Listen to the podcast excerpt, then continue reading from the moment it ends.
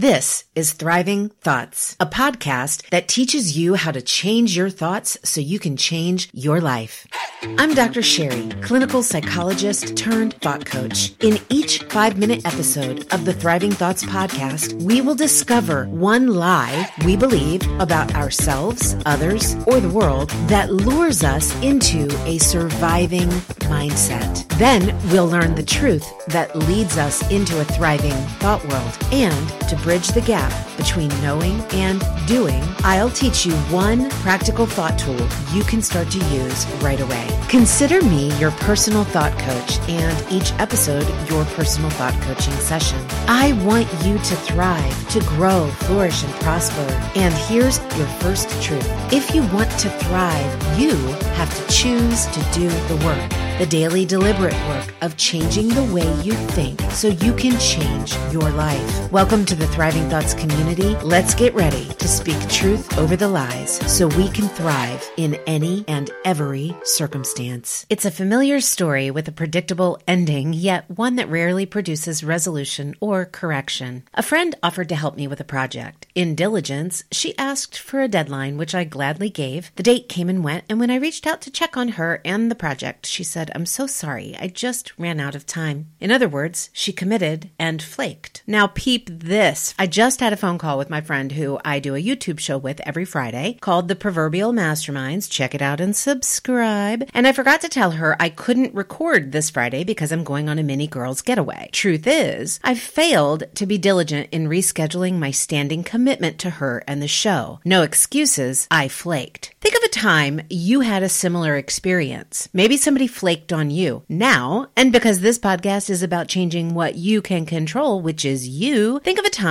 when you were the one who committed and then flaked. I just told you I've done it. You've done it. But just because it's common doesn't mean we should give ourselves permission to continue to flake out on our commitments. The knee jerk reaction for most of us is to use an excuse, a lie, when confronting ourselves with our failure to follow through. Excuses like, life just got in the way. Life is just so crazy crazy right now. There's just so much going on, I can't keep my head on straight. Or the ever famous, I just lost track of time. We laugh it off, chalk it up to the mystical force of quote unquote life, and ultimately give ourselves a pass for not being an adult with the capacity to prioritize, commit, and follow through. And with that passing of the buck, we further surrender our sense of control, as if life is a viable thing that has the power to get the best of us. Life doesn't happen to us. If we're in craziness and chaos, it's because we've created it. If you find yourself being envious of someone you know who seems to have it easy or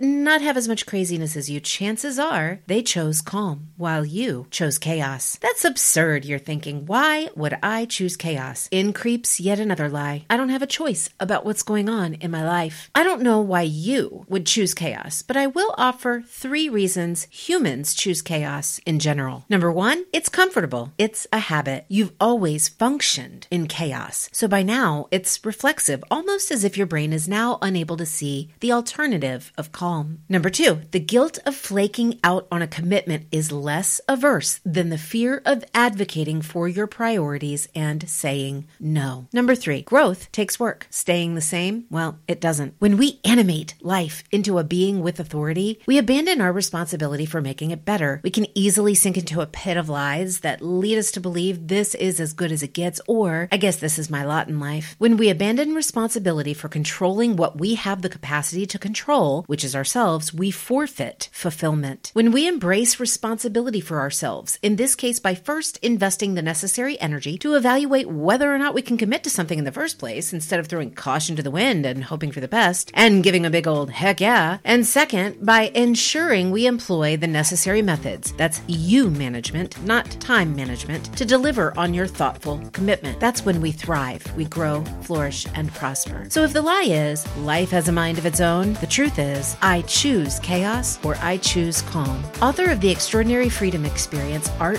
Turock, said There's a difference between interest and commitment. When you're interested in doing something, you do it only when circumstance permits. When you're committed to something, you accept no excuses, only results. The next time someone asks you for your time and energy, ask yourself, Am I committed or merely interested? Then respond accordingly. Share the love and share the show by tagging at Dr. Sherry Speaks on Instagram and using the hashtag Thriving Thoughts with Dr. Sherry. Until Sunday, friends, go ahead and speak truth over those lies, and you'll thrive in any and every circumstance.